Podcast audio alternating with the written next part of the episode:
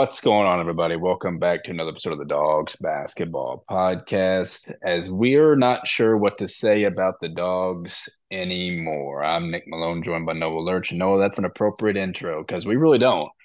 This has been one of the worst six game stretches I think we can remember in terms of overall play. Clearly, all of them have their own thing. There are two that are similar. The one we just witnessed the other night is eerily similar to the one we saw just a couple weeks ago six game stretch of let's go through them here. It is a 18 home loss at Drake. Had had your moments lost. Bradley 23 points home game. Uh, comeback blown. Uh, let's see. At UIC had a chance. Lost. Almost lost to Valpo at home.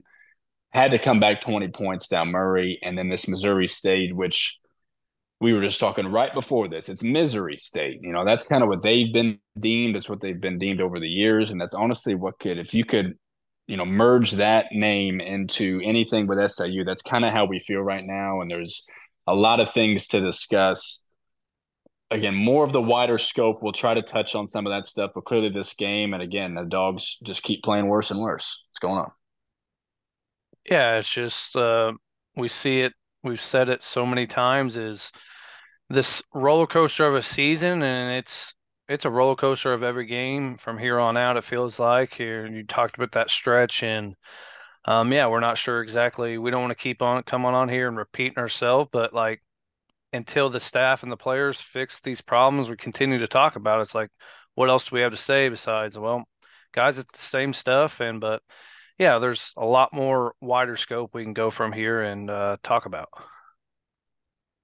And again, it's one thing to lose these games if you were truly like that bottom half team that people expected you to be. And it, it's worse whenever you show the signs, you show that you're a decent team, pretty good team. You have a guy who's in the running for player of the year, which we haven't, you know, we talked about in the last one about our picks, and I picked X. And just thinking about the last time SIU had a player of the year had to have been Jamaal Tatum. I didn't fact check that. That had to be the case. Haven't had one since then. So it's like, it'd be really cool and you can sustain and be that you know top 14 you could fight for that spot. And we were staring at dead in the eyes yesterday due to other game or the other night that other games happened and we could have been sticking uh, in that spot. But we do keep repeating ourselves no doubt and said on the tweet that it's like how many times do we have to keep preaching about the bad play this team has before people either you know hound us for for not necessarily like calling us like fake fans or anything, but I'm sure they're thinking like, "Oh, these guys are neg- never positive. These guys are this and that." And it's like, well, it's one thing to just preach the truth and the facts of what we see as basketball fans, and you know, nothing's really getting better. Again, you know, we're still six and five in the league for what that's worth. It really, you know. It's crazy that it seems that way, but it just shows. But now the middle of the conference is packing in, and you're leading to other teams having the tiebreakers over you. That's at the end of the day matters most. And it's just a tough spot that, you know, we're in as fans just covering this. It's just, you know, it's a lot better. You know, the Murray game I was like excited to talk about that. And then it's like two steps forward or one step forward, two steps back kind of thing that seems like it has happened over the last six games and over the, you know, whole thing of this season. So we'll talk about the usual, of course, about the other games. Probabilities are updated, all the usual. Uh, and then we'll talk about our second matchup with UIC here near the end. Um, I mean, no, if we were to just look at the stats from the first half, it was one of those things. You you looked over to me the other, you know, that night and said, "How many points did we put up in the first half? This had to be one of our highest." It seemed like, and it was. I mean, we went back and you said like the Kentucky State game, maybe there were some other games in there that we were scoring this uh, however many was it 42 points in the first like we were you know approaching that number that we liked and say okay you'll give yourself a great chance to win if you can score that much. And it was efficient again. I mean it was it was 53% 54% overall 53 from three you know missed two free throws. I forgot even who that was. I mean both bigs were making their free throws that's when you kind of thought, oh, this could be our night. If Scotty and Clarence are making the free throws, that's a great sign. And they were shooting 41%, 9% from three, Noah. I mean, again, if if if we could just end games at halftime, it'd be great. And but that's not the case. And that shows the inconsistency because Murray was the complete opposite. Other games have been the complete opposite. and we preach the 40 minute game all the time. You said it a lot, and that's clearly what we just cannot do. Uh, no, how can we play so well in the first half? Well, we know the answer, but I'll just lead it off, or I'll just give it to you on the on the topic here of how we can look so great in the first half and then fall apart. And a lot of it has to do with us just playing not to lose. And that's pretty much the whole thing of why we've lost these particular games. Yeah, and it continues to be, I feel like, a lot of games where it's not even a fir- we don't even play well for the full first half. It's once that first media timeout, that's when I guess they get settled in or whatever what ha- whatever they feel comfortable doing and get stuff going because it another slow start. It was missed jumper by AJ, turnover by Clarence, turnover by AJ, and Troy missed, and it was just like, uh oh, another slow start. We know X gets off to a little slow start, so we're like, all right, let's see.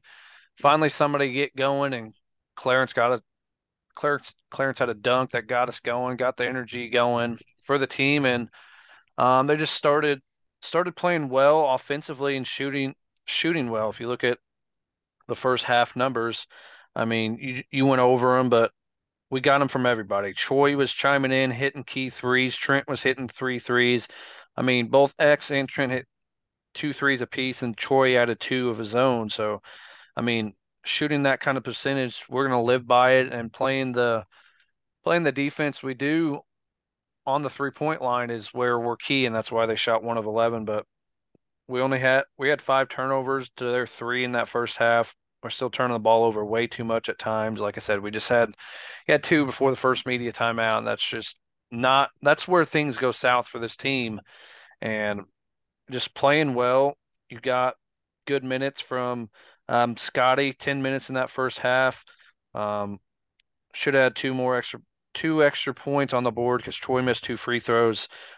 I mean, him miss he made two of four, but when we saw Clarence and Scotty, we're like, all right, maybe this is our night. We can just get an all around performance. But obviously, we'll dive into the second half. But it was a really good first half, and felt felt like, all right, this is this is where we need to be. We're building off that Murray game, and jumping out to a big lead and shooting the ball well. This is where we want to be, right in the driver's seat, especially with a hot team. The Bears coming in, they're off their wins. Um, obviously, they beat Drake, and we had them where we wanted them, and because this is where this this is where the team. I thought, obviously, we've blown two big leads. Is where this team should want to play from is from the lead because obviously the big comeback against Murray, but those things aren't going to happen very often, but you had them right where you wanted and could have keep kept them at bay for the most part of that first half. It was back and forth for a little bit, but finally took over with our great shooting. Yeah, and again, if you shoot eight of fifteen, your from three, your opponent shoots one of eleven. Their best player, which we'll talk about Donovan Clay, he he was incredible, but he had three first half fouls. Alston Mason, their other best player, shot one of seven and you said you're only up 11 you would think there's no way. And the reason being is because they had 20 paint points and you know to our 12 so it's like okay and you know up 11 it's still a fine lead but it's not as much as it should. If you we how many times have we kept saying we're a bad paint defensive team? Awful. And that's why yes we're a great three point defensive team one of 11 but you know and you know you say it a lot you'll you're not good not saying you'll allow open looks at the rim, but it's like okay, you'll you'll live with that over allowing Chance Moore, Alston, you know.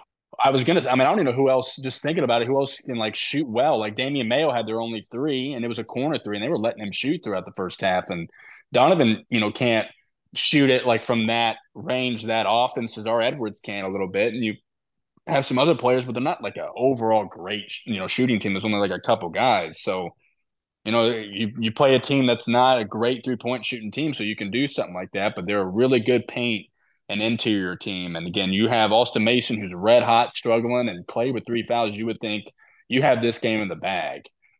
You know, to to an you know to an extent until you realize and the PTSD sets in of well, how many times have we been in this position before? And you know, no matter you know and how talented they were, we knew they'd figure it out. And we've talked endlessly about Dana Ford and his positioning and you know, he's been turning it around lately, and it'll be fun to just talk about their stretch here coming up. If they do some great things these next couple games, look out because they could very well make a push for you know this area that we want to be in because they're honestly they're, they're right behind us as it stands now. But yeah, X was good first time. I mean, all of them. We had three double digit scores: Trent, X, and Troy. All of them were playing really, really well. Trent again. I mean, he only had one look inside the three point line, but he made it.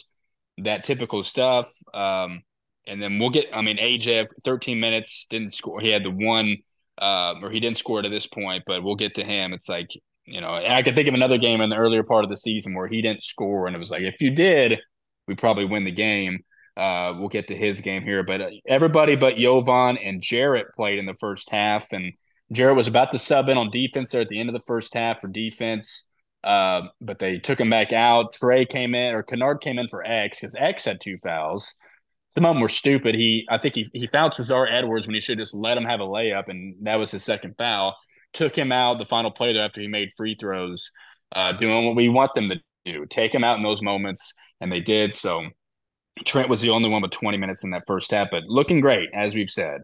Could have been even a little better after that. But I mean, Noah, again, they, they just, we actually built up a, a couple of 11 to 12 point leads throughout the second half. And, you know, again, the whole idea of this blown lead again was playing scared. And I mean, we can just dive into everything and we'll just pick apart things that just come to our mind. But, um, you know, how many times in in years past have we said this offense is unbearable? It's, it's unwatchable, and you know, we'll get to a, a, mailbag that we had. You know, one of the few that we got talking about it, and we were saying how with Marcus and Lance, you had two guys like that did everything, and offense looked unwatchable at times, and now you have one guy doing it, and it looks worse than it ever has. And there were way too many moments of that in this game. Uh, but no, I think some of their guys just got going. And Sometimes talent prevails, and you kind of figure it out through a game. And you know, before the game and through the week, I was saying Chance Moore for some reason he's just gonna he's just gonna do something, and it's kind of just a you know an eh prediction of like, oh yeah, he might figure it out. He might hit a couple threes. He turned it around. Don with still three fouls. He got his fourth in this game or in the second half, but broke out. Alston figured it out. And other than that, no, it wasn't a whole lot of people that beat you, but we can go ahead and if we were giving dogs to the game to the opponent, not only was Clay dominant down the stretch, but Damian Mayo, Noah, he, when he got on X and it was evident right away, Alston's on him, or it was Clay on him, excuse me, that it's like he got his first foul. And it's okay, yeah, Clay can't guard him. Dana figured that out. But no, as soon as Damian Mayo got on X, it made it hard for him, and he still ended up with 28 points. Uh, but that just changed everything we would like to think of how our flow was, whether we even ever have any flow to the offense or not. Damian Mayo changed this game, and then Donovan Clay took over. No, there's a move also that they should have put Clarence on Don at one point for size reasons because Don was bullying Troy in the paint, and he made him pay. What else did I mean? There's so much more of the second half, but like, uh, you know, what you saw from those Missouri State guys that kind of made them turn it around, maybe and made it easy for them. Like I said, Clay, maybe that switch should have happened. And then Damian Mayo's defense, all of that. What, you know, I say it every time to you, but what really did stick out in this second half that, again, just when we played at our worst and we let a team come back again? Yeah, this is where I thought they should have made the switch with Clarence way way early in the second half when he got going. I mean, that's the guy that was picked preseason. I mean, first team all conference, and this is where they've been looking for that guy to go along with Mason. Obviously, Mason four of 19, one of nine. I mean, that's I I talked about in the preview. This is Xavier Johnson versus the other one of the other best point guards in the league, and X showed you defensively he's still that guy, and out outshining one of the best scorers in the league. So, uh, but yeah, I mean, this is all Donovan Clay and those other guys. I mean, Chance Morris, Edwards coming in there. He struggled struggled from the field, but he coming there keeping had six or three offensive rebound that was key. Chance Moore had some offensive rebounds.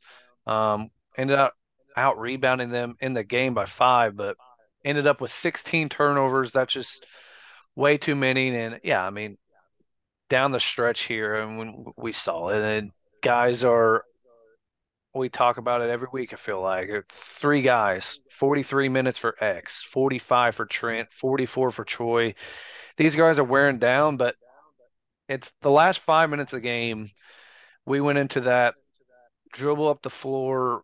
All right, let's dribble, let X dribble to half court for 20 seconds and let's see what happens. And it was, I mean, they continue to just do this and it's never going to work. I mean, just we had turnovers and shot clock violations, but I don't know how many times you, you can do the same thing over and over again and expect different results because then after the game, even jumping in the post game, Bryan said, "Well, I thought in the last five minutes we could have we could have gotten into the offense and attacked downhill. Then uh, why'd you let it happen for five minutes? I mean, that just shows you where we are with the staff, and we continue to talk about them, and just too many too many turnovers, awful offense down the stretch. I mean, like I said, you had them right where you wanted. You got good minutes from your bigs. I mean, Clarence and Scotty. I mean, only two minutes for Scotty in the second half is very bad. And he was asked again, well, yeah, there's probably times, but I wanted those guys to close it out. You can always have those guys close it out. You you are wearing those guys down way too much, and it shows you, and it's going to show down the stretch here in the month of February where maybe an injury pops up with one of them because they can't play that many minutes um, because this the depth is still not there. Jarrett Hensley one minute in this game. Just I know NJ Benson and Cesar Edwards are big, but he's a body that can give you minutes. And if you don't feel comfortable with that matchup, uh, he's more comfortable at the four, and we've seen him play better at the four, but he refuses to change these rotations. Trey Miller, two minutes. I mean, these guys are are getting ran into the ground continuously by their coach, and their coach lets them falter late late in a game once again. I mean, these home games are starting to get very, very bad, and I just it's it's hard to watch. And I mean, we talked about it after the game and have since then, but I've never seen. We would X would walk the ball at the floor and start dribbling at the half line. The fans were starting to boo because we all know what's going to happen. You're just going to do that, and nothing was going to come of it. And you let them get in rhythm. I mean, that's credit to some adjustments Dana Ford made. I mean, continue to continue to make adjustments, play different lineups, and find. I mean, find different plays for Don Clay. They used Don Clay one late in the game. I think it tied it for Chance Moore. He used Don Clay as a decoy, and Chance Moore got a wide open three, and he hit it. Just different things down the stretch there. They did very well, and obviously they locked down defensively late there in the game, and that's why you shot in the second half. Twenty six percent overall and twenty two percent from three. 26 overall is when you do that crap at home and when you you know you can't get i mean it's one thing again you you do the same stuff year in year out possession by possession season in season out of one guy dribbling. And you said it there that's what i was going to say next was i've never seen it to where people would boo as soon as you hit the half court line and there's still 25 seconds left on the shot clock. It's actually it's crazy. Uh, but they did know right away, and everyone's tired of it. You know, I, I, my parents were at the game, and my and they say the same thing. And if you talk to anybody around who watched it on TV, who was at the game, they're tired of it too. And as much as they love X, and we all love X, and it's really not on him. It's just you know, and, and we always say that it's not really on him, and it, it, they they put him in a position to do too much. But there's no doubt in moments of games where, and we'll talk about down the stretch here again, when he when he gets to the rim and he gets layups to fall, he'll everything opens up for him and he is as confident as ever. When he's not getting that to go and guys are shutting him off, shout out to Damian Mayo, that he's dishing it to other people who can't really create their own shot. Like it takes Trent his fifth year to fully be confident and putting the ball on the ground. Troy is not a guy to create his own shot. He's become a spot up shooter almost. Like he's been good around the paint. I mean, he's six eight. What do you expect? Kind of thing. I mean, you have centers who, if you give the ball to Scotty in the paint, he'll make something happen. Clarence has tried. I don't remember the last time Clarence scored on a post move. He just he feeds off of great dishes by X to find him open when they collapse on X. Um, you know, got AJ who seems there only is like one play that really gets him going. He's been struggling again. One point in this game for AJ, unacceptable.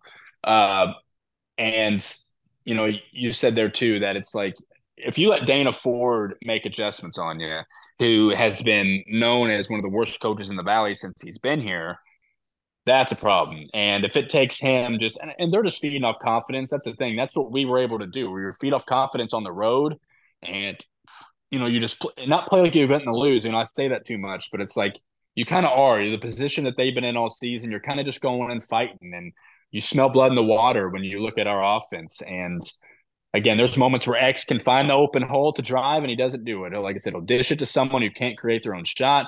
They give it back to him. Next thing you know, there's three seconds left, and it's a heave. Like I just don't get how you do this. Like it, whether you know the same, um, you know, kind of offense they try to run where it's just a step off. Everything else we already know, but it's even like when it's not even that, it's dribbled around its ball screen and it's nothing. But if X can't get downhill and buy his defender to kick out or create for himself, we're nothing. And we went stretches there where it was absolutely pitiful. And and Jarrett playing one minute, he came in and shot once, and it was a four shot, but it's like he is literally born and bred to score. That's literally what he is. We'll, we'll t- I mean, there was a mailbag, and so we were asked about Jarrett. It's like he needs he needs to play like he has decent enough straight up defense.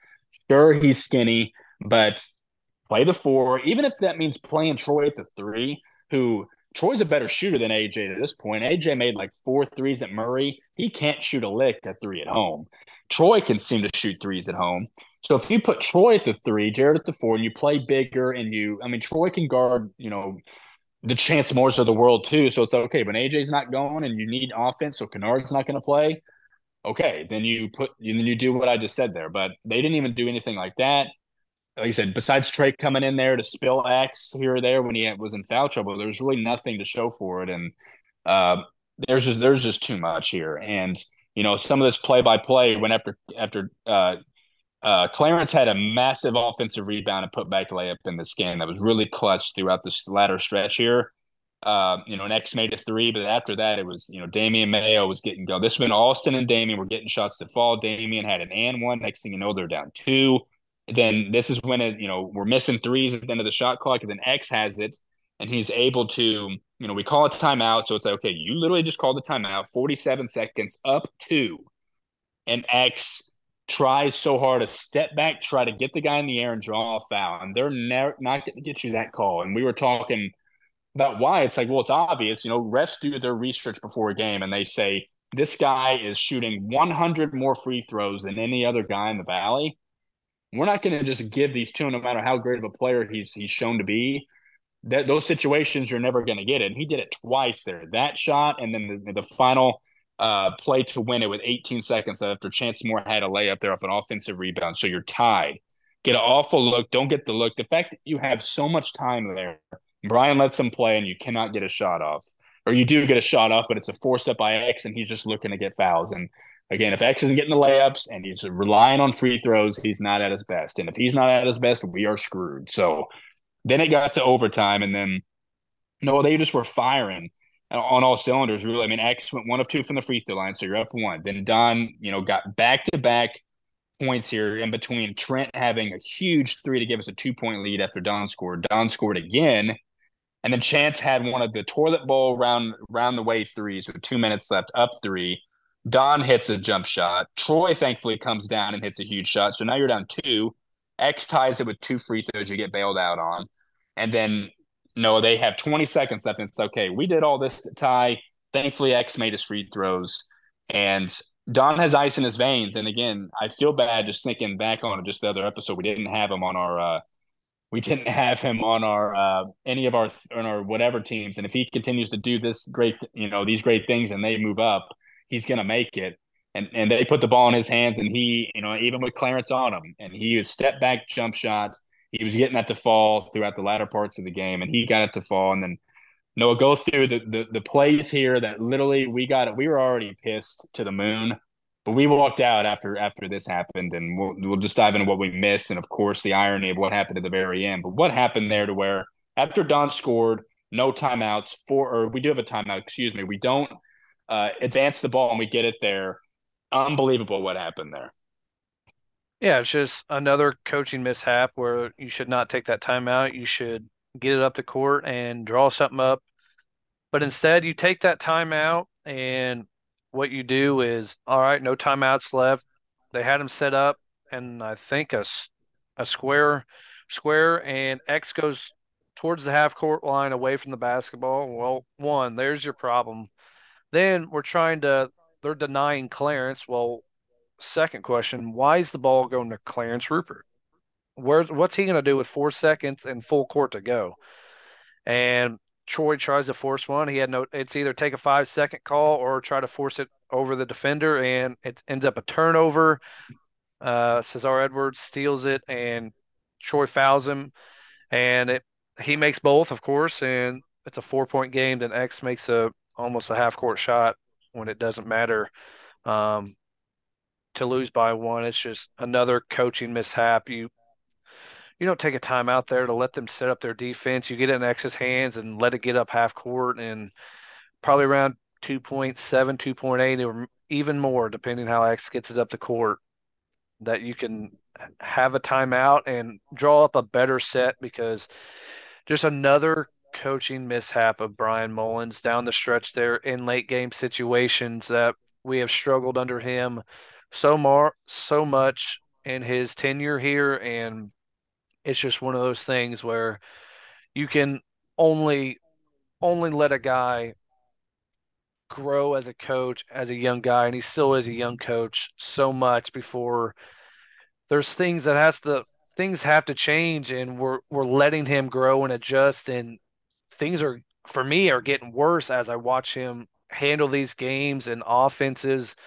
and just listen to the post game I just the, the things he says there toward the end of how he says on the post game uh, about the play and that they were going to try to get the clearance and get it going towards downhill. Where why would you give it to your center to try to get the ball going towards downhill? What if he gets it there? What's he doing? Is he dribbling towards half court with then there's two seconds left and thrown to X? X is probably getting denied. So you're taking Clarence Rupert from half court. I just I don't understand what they were thinking, and it's just like I said, uh, another late game late game mishaps by this team and by this by this staff of letting another home game slip away and blowing another home lead. It's it's getting getting ridiculous and just the way they end games and like I said, go go to the obviously in football we call it the prevent prevent defense when you're up big. Well, under Bryan Mullins, they've created the prevent offense in basketball where it's just get too stagnant and whether that he talked about after the game, like I said, of he'd like to get into things quicker and get downhill. Well, is that on him or is that on your point guard that's paying playing 39 minutes a night is you gotta there's got to be some communication. Hey, get into things quicker, or is that on your coach? Just let things happen like that because just another another thing of getting coach circles around. I mean, I I don't know how many Saluki fans I've heard it from and Valley fans about Dana Ford's the worst coach in the Valley. Well, he came into our arena and out coached Bryan Mullins. So what else is there to say? Exactly, and but even like yeah, I mean Dana plant, you know, coaching like his job's on the line. So it's almost like in some where he's not going to coach the top guys, but even those middle guys like Bryan is, he'll find a way. And if it's in its ultimate desperation of play, then I think you will see it to where it can bring out the best in a coach because of the fighting for the job thing. And we did see that from Dana and you know, and I think Bryan just puts too much trust into the players. Like he put too much trust in the Marcus, too much trust in the X, to where there's like a lack of coaching. To where I don't have to say much. You know, I'll say something to them, but it's kind of like they make their own call, and then the and the player gets put in a bad spot where like, you know, why why am I having to do all? That? And I'm just I don't even know if this is a thing. It just seems like it because you put the best players always in bad opportunities, and you make them make every single play to where if they mess up, it's like you know, we we try to just in the moments like, oh, what's the player doing? And but it's the coach who either didn't say anything to him or told him to do something that clearly didn't work out. And that final play there, again, whenever you're you're trying to whatever the naysayers to say, okay, we're not going to give it to X because everybody knows we're giving it to X. So X literally ran, runs a curl runs, you know, from half court, which by the way, we're the worst team in the country of just getting the ball up on a press. That's what the Missouri State did in this game really well is the press. Guys are scared to dribble the ball up the floor, kick it up to somebody or do something. They're always forcing it to X. They can't get the ball and dribble. Troy and Trent are so scared to dribble the ball. It's crazy. Um, Troy has unbelievable turnovers when he's forced and he's pressurized. And even in that play there, where yes, you should advance it, call timeout, get it up to somebody. AJ was open almost all the time down the seam there, or down the the uh, sideline. Give him the ball, timeout, good, you're good to go. And then you get the around two point eight, like you said. And but the fact that they do that, and you put Troy in an awful spot, which again, you trust Troy to make those those inbounds you would think. And then he throws over Clarence's head because Clarence is trying to come get the ball. And then it just falls right into Cesar Edwards' lap. Couldn't believe it. And again, you're trying to be non, uh, like, not too obvious with X getting the ball. You're putting him way out of the play. And you're right. He, he did mention, like, getting, I guess, Clarence downhill. It's like, that, that doesn't make sense. That's why it's like, I wonder if Clarence was going to get it to then give a handoff to somebody, but you just didn't have enough time. You barely had five seconds to do all that stuff. It's like, set like a you know a, an up screen to get X down to then just let him get the ball. And again, you want to do something different than just have X just throw up a shot, no doubt about it. But when it looks that bad, it's like you're trying too hard to not to just do something different. It's like just do what you what you really should do at the end when you're unsure and doing full court heaves or full court anything is just give it to your best player and have him do it. And that was ugly as heck. We left. Cesar Edwards makes both free throws, of course and then X goes down with one second left and makes a three, and we only lose by one. That's when you look at the final score and you're like, how is that by one? It's like, of course it is. So just unbelievable. And yeah, the whole scope of it is, you know, five years is way too long to, to, to keep trying to figure things out, no matter if you're not even 40 years old or not. The, you know, age has nothing to do with it. It's all about experience. Uh, and, you know, if you really don't know what to do in certain moments, then – that's a sign. And again, if you put too much trust in your players, that's also a sign. And if you just again, this isn't. We've so many times we got to say it. It's not 2007. You can't play this way. You know, and luckily, if X if X had 10 less points a game, let's say what we actually expected from like 13, 14 a game, then you'd be scoring still 65 a game. We're scoring 73 a game because of X is scoring 25 points per game. It's like we'd be right in the same wheelhouse again if if things were realistic. And shout out to X for being great. And it'd be 65 scored, 60 allowed. You'd be in the same boat. You cannot play this way in 2024. And that's why Josh Schertz has more success than us and anyone in the span of just three years because you you have offense in 2024 that wins you games and you're capable enough on defense. And that's that's the scope of it all. It's kind of just again, it's it's unbelievable on the wider scope of talking about this, knowing that – not only is people turned on Bryan, they really have, and that's what we've continuously said that we did not want to have happen. Everybody wanted him to succeed, and but everything with the future of not having guys for next year, um, which we lost on another one recently, uh, and you know your style of play, your the fact that you're not, you know, you're you're nothing beyond next year. Everything else, again, you're you're hits to the point where he's coaching like his job's on the line. We see Tim Leonard walking around, you know, with his head in his palms, just reacting. It's like he's mad at the game, but he should be thinking more into uh, obviously what the future holds for a lot of different things. You let the season play out, and you know, like, but again, nobody should treat this like any other loss because this team can't afford to lose these home games. They just can't. So then you start to spiral, and then you do what people expect you to do, and that's when it's a bad spot for Bryan and as a whole. So uh, Noah, your your thoughts on it? You've already touched on, but your final thoughts on that in the scope of just where things stand with it. We have nine games left, but it's in a weird spot here, and then dive into the to the uh, other games that happened, and then we'll move on. Yeah, I mean, uh, and I mean, we I've talked about it a little bit on here, but I've I've told you and multiple other people. I feel like this staff knows it's the the end is near because they're recruiting 2024 like that, and it's hard to. And I mean, if an extension was coming, I agree. Should have. I agree with some people that say it should have happened after the wins you the game the season you had last year, and you could recruit that way because you can't get come kids to come in here and without one more year left under. You got to have some kind of extension to be able to recruit, but and you can't trust them. You can't trust the staff in the portal because outside of X and Clarence has been good sometimes. So, but other than that, yeah, I mean, I'm just the his post game answers. I'm tired of hearing that. He said we're he they've proven they can play with anybody in the league. Uh, apparently, he didn't watch his own Drake and Indiana State games, and obviously when Bradley is playing pretty good ball, you you showed what you can do against them in the second half. Um, then the Scotty situation, you've been asked about that too many times, Bryan, and you give the same stupid answer when you you, saw what happens when you play Scotty more minutes on Saturday, but that is what it is. But yeah, I mean, just one last thing. After this game, SIU now has three of the 62 biggest collapses in college basketball this year, according to KenPom, with win probability percentage, and all three have come at home. That was Bradley, Missouri State, Austin Peay, all double digit leads at home. Then now jumping in to the other Valley games that happened on Tuesday, we talked about it when we, we mentioned it when we were uh, recording. Illinois State played at Murray State.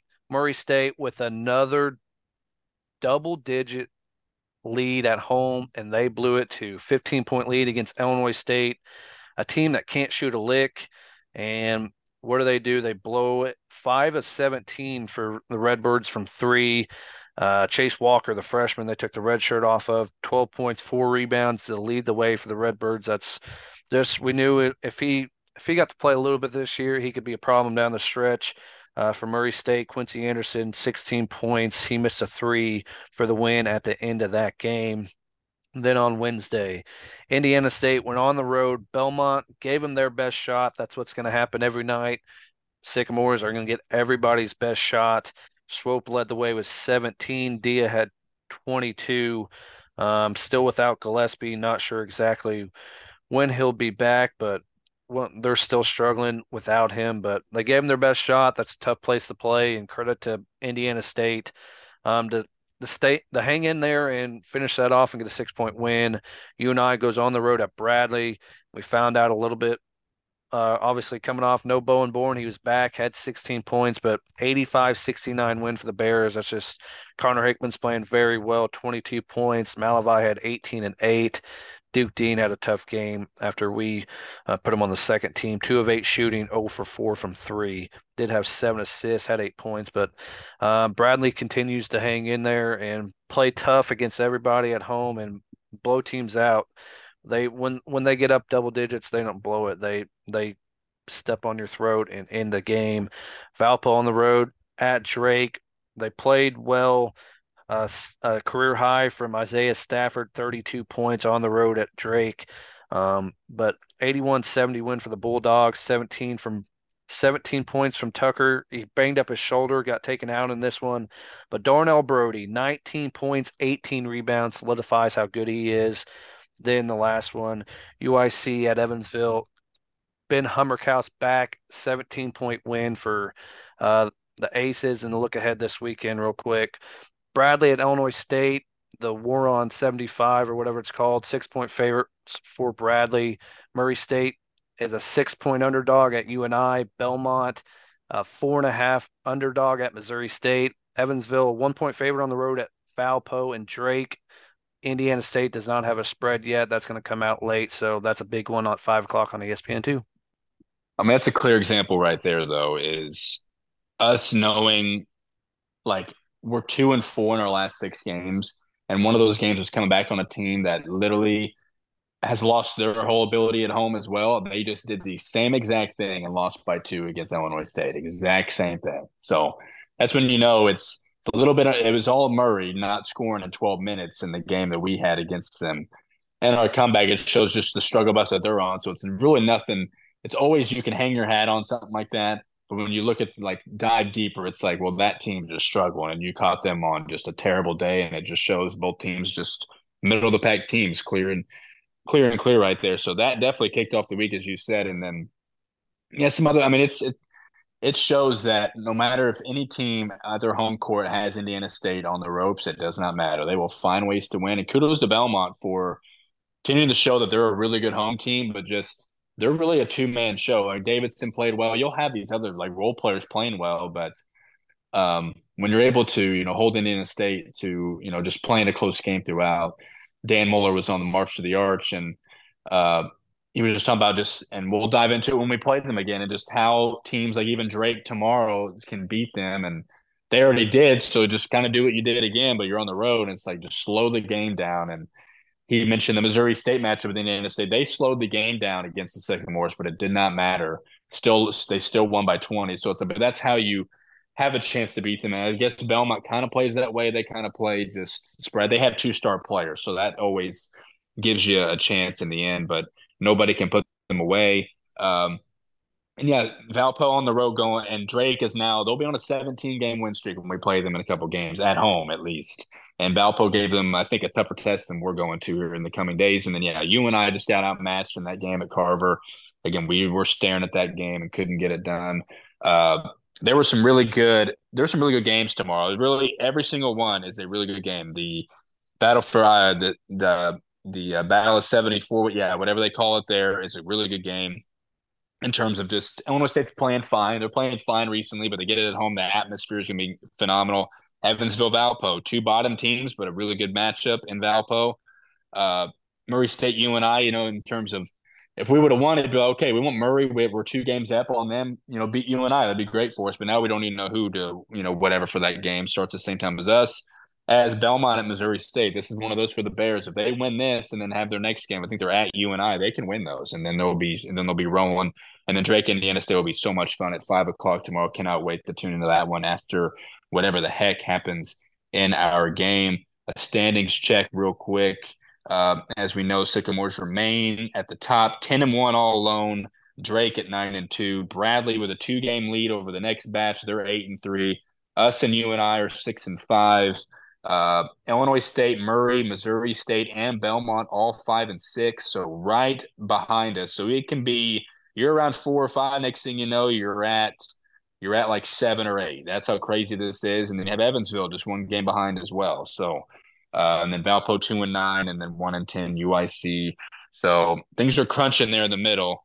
We'll see how it you know happens from here on out. Uh, we had probabilities as well. I mean, no, they had us. I mean, it kind of moves us down. What they had us as the uh, they had us as the um, you know fifth, probably best odds for fifth. You can roll into that if you wouldn't care, and then uh, and then we'll talk about because someone also I think quoted or put a picture of the what the games would look like or what the matchups would look like if Arch Madness ended today, and we'll just take a look at that because then we'll also provide some positivity and just the scope of we keep saying like whatever other teams have and whatever we have, it's you know because you know or whatever it is, the probabilities of us being able to still do what we kind of want to do and get a favorable matchup or do something like it's in our hands. It's always in our hands, but we'll dive into those and we'll see what kind of those early matchups look like before we move on again. Yeah, obviously with the rust stretch, you're still exactly kind of obviously you wanted to close out and get a game on UNI, but because they obviously have beat us head to head once, and so to play them last game of the season. But um, you're still right where you want to be. Potential chance to get out of Thursday to get that four seed, and um, you even have a four percent chance at that three seed, um, according to the, the simulations. And they have us getting the five seed right now at thirty two percent. Um, UNI would be the four. Then if you look at everything else, Missouri State has the highest chance right now at the six. Obviously, only playing them once. If we tie with them, you know where the tiebreaker goes. But um, definitely a lot of probabilities. We have um, 27 at four, 32, 20 at six, and a 10% at seven, then five at eight, 2% nine, 1% 10 zero percent chances at eleven and twelve. So you're not finishing last, but there is no more chances. You have zero percent at the two seed. I think it was at one percent the last time they did that, but you're still right where you should should be, even with our downfall. But you're right, like I said, you're right where you want to be in the mix of things because that that really, I mean, I don't include UNI, but the us the five through the nine is just the teams. Speaking of roller coasters of seasons, I mean, all all of us are just bad basketball teams right now. except except Missouri State, they're playing well. Yeah, and it's all about again, We'll be, you know, the biggest month of Bryan's career, you know, is what he always preaches of you want to play your best when February hits. Well, you started February on the worst of notes and you know, you, the fact that you say it every year, you need to live up to it and the biggest year yet. So, you know, just holding on to that, but it's you know, knowing how dicey it's going to get. And again, it's it's you're one just a couple stretches away, and we'll lose the game two games from now, the next the, like next Wednesday, and then we'll see where you're at, and especially after tomorrow in a dogfight. But it's crazy how quick it can flip, and we'll see if it does. But you know, whatever the bracket would look like today, we would be the, yeah, be the five two thirty Thursday game. We'd be playing Valpo, who gives us tough tough whatever's at the 12. Winner gets UNI, of course. Belmont Evansville is an interesting game. Seven and 10 gets Drake. Missouri State at the six, getting UIC 11. Another interesting game. Winner gets Bradley. Bradley would not want to see Missouri State. And then a game where they've had a lot of tough battles so far in the two games they played. Murray State and Illinois State, the 8 9. Winner gets Indiana State. So I don't think Indiana State would have a problem with either of those teams, but that, those Thursday games are are pretty good. And again, the way we want to be in that tournament, we want to enjoy Thursday, and it looks bleak right now. We'll see just how it can remain the rest of the way. But playing two thirty, that's where this stands. We could drop and then play later in the night on on Thursday, of course, but uh, just not a favorable thing, and that's where it would stand today.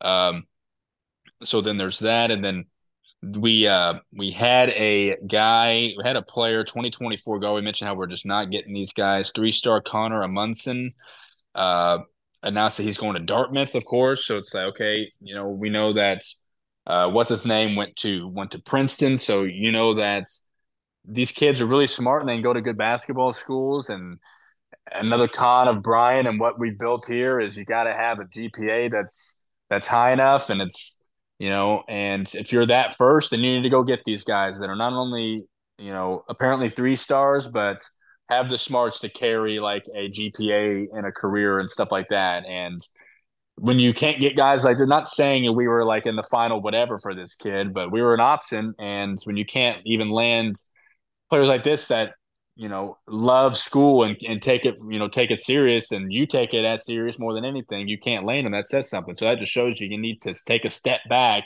and knowing that besides incentives to his contract it's not the end all be all for getting a GPA to a certain thing. You keep bringing up the Liberty football team or whoever football team talked about recently their 2.8 GPA. They were like flaunting it. It's like that's not good. Like if that's good, then we should do that. And we should be getting all the players we want if it takes a step back in it and we'd be better than we are. So that's a, a whole another conversation as well, but another con of it. So we lose that on Connor Munson to Dartmouth.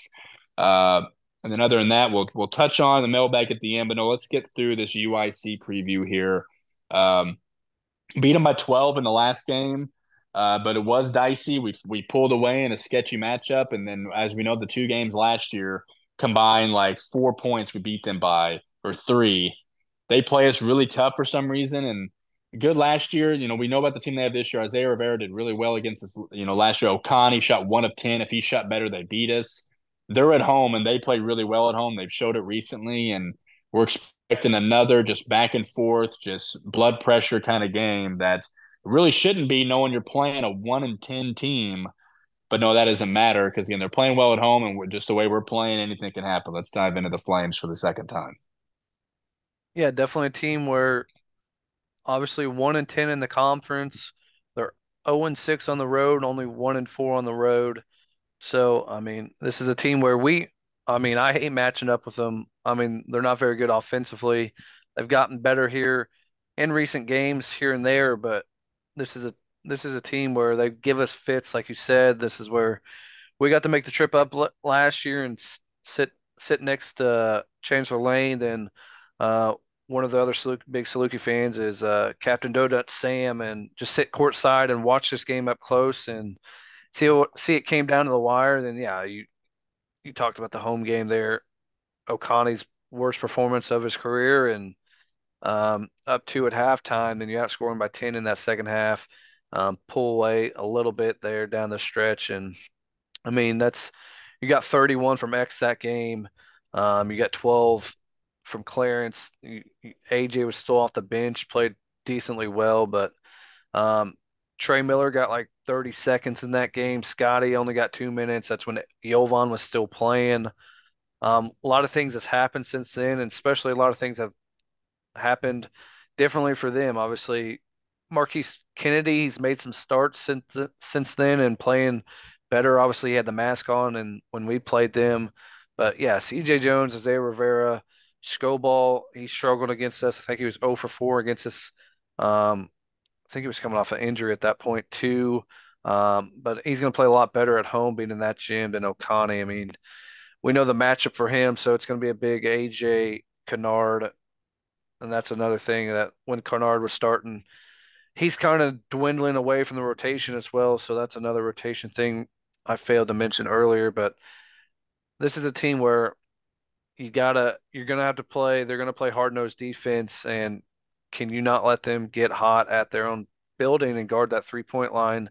They're not a great three point. I think they're shooting like 34% as a team or 33% as a team from three. So not a great, but Rivera can shoot it. Obviously, Skobalj, Brunell off the bench, and some other guys. You have to guard it a little bit, but um, this is where a team where you, you have the favorable matchups where you want them.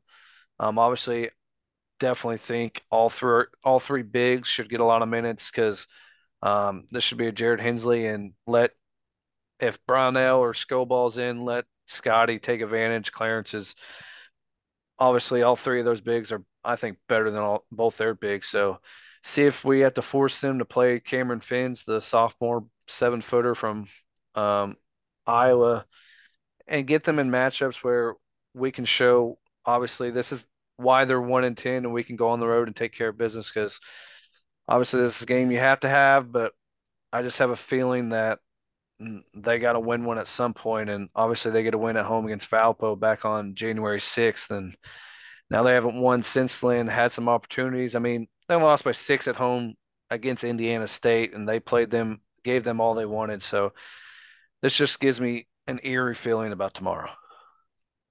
Yeah, I mean them losing seven straight, but just the way they're playing that game in particular against Illinois State or Indiana State, where they yeah lose by six. They had moments they were literally not had them on the ropes. I mean, they, well, they were beating them like halfway through the second half though, and it took just Indiana State grinding away. And we know about again, like when you they have a star player, Isaiah Rivera, not, he's not going to make an All Valley team like maybe where he was, where his trajectory maybe could have been before they absolutely slid to oblivion. Uh, but he'll be on a newcomer team, and you just know if you have a good player, go to player, you'll hit shots, and that's what he'll do. You mentioned their bigs and their ability to shoot. I mean, you're right. Skobalj was hurt. Yeah, it was his first game back, and he didn't score, and he was, just wasn't himself. Definitely expect him to be good at his place. Yeah, and um, luckily our bigs overplay, so they'll be at least guarding them really tight at the three point line. I mean, they're both. I, I, I don't know about Fins and Brownell, but I want to say Skobalj's an okay passer, but their three pointer is what they do best. So if you're again, it's natural for them to overplay because then it'd be a typical game of if you overplay NJ Benson and Donovan Clay, what the hell are you doing? But then you're supposed to overplay against these shooters and then they don't. They literally aren't thinking in the moment. And next thing you know, there's space and then there's threes. And can see that happening. And again, Okani's not going to shoot that bad again. He isn't. He's going to win Defensive Player of the Year. He's incredible. Uh, he was showing that at times in, in the first matchup. Uh, expect him on X a lot. If he's guarding like a Troy, that's a win. And just because size it matches up, but uh, he will be on X. They will throw everybody on X. CJ Jones, we've said, is the most improved candidate. Phenomenal, good passer.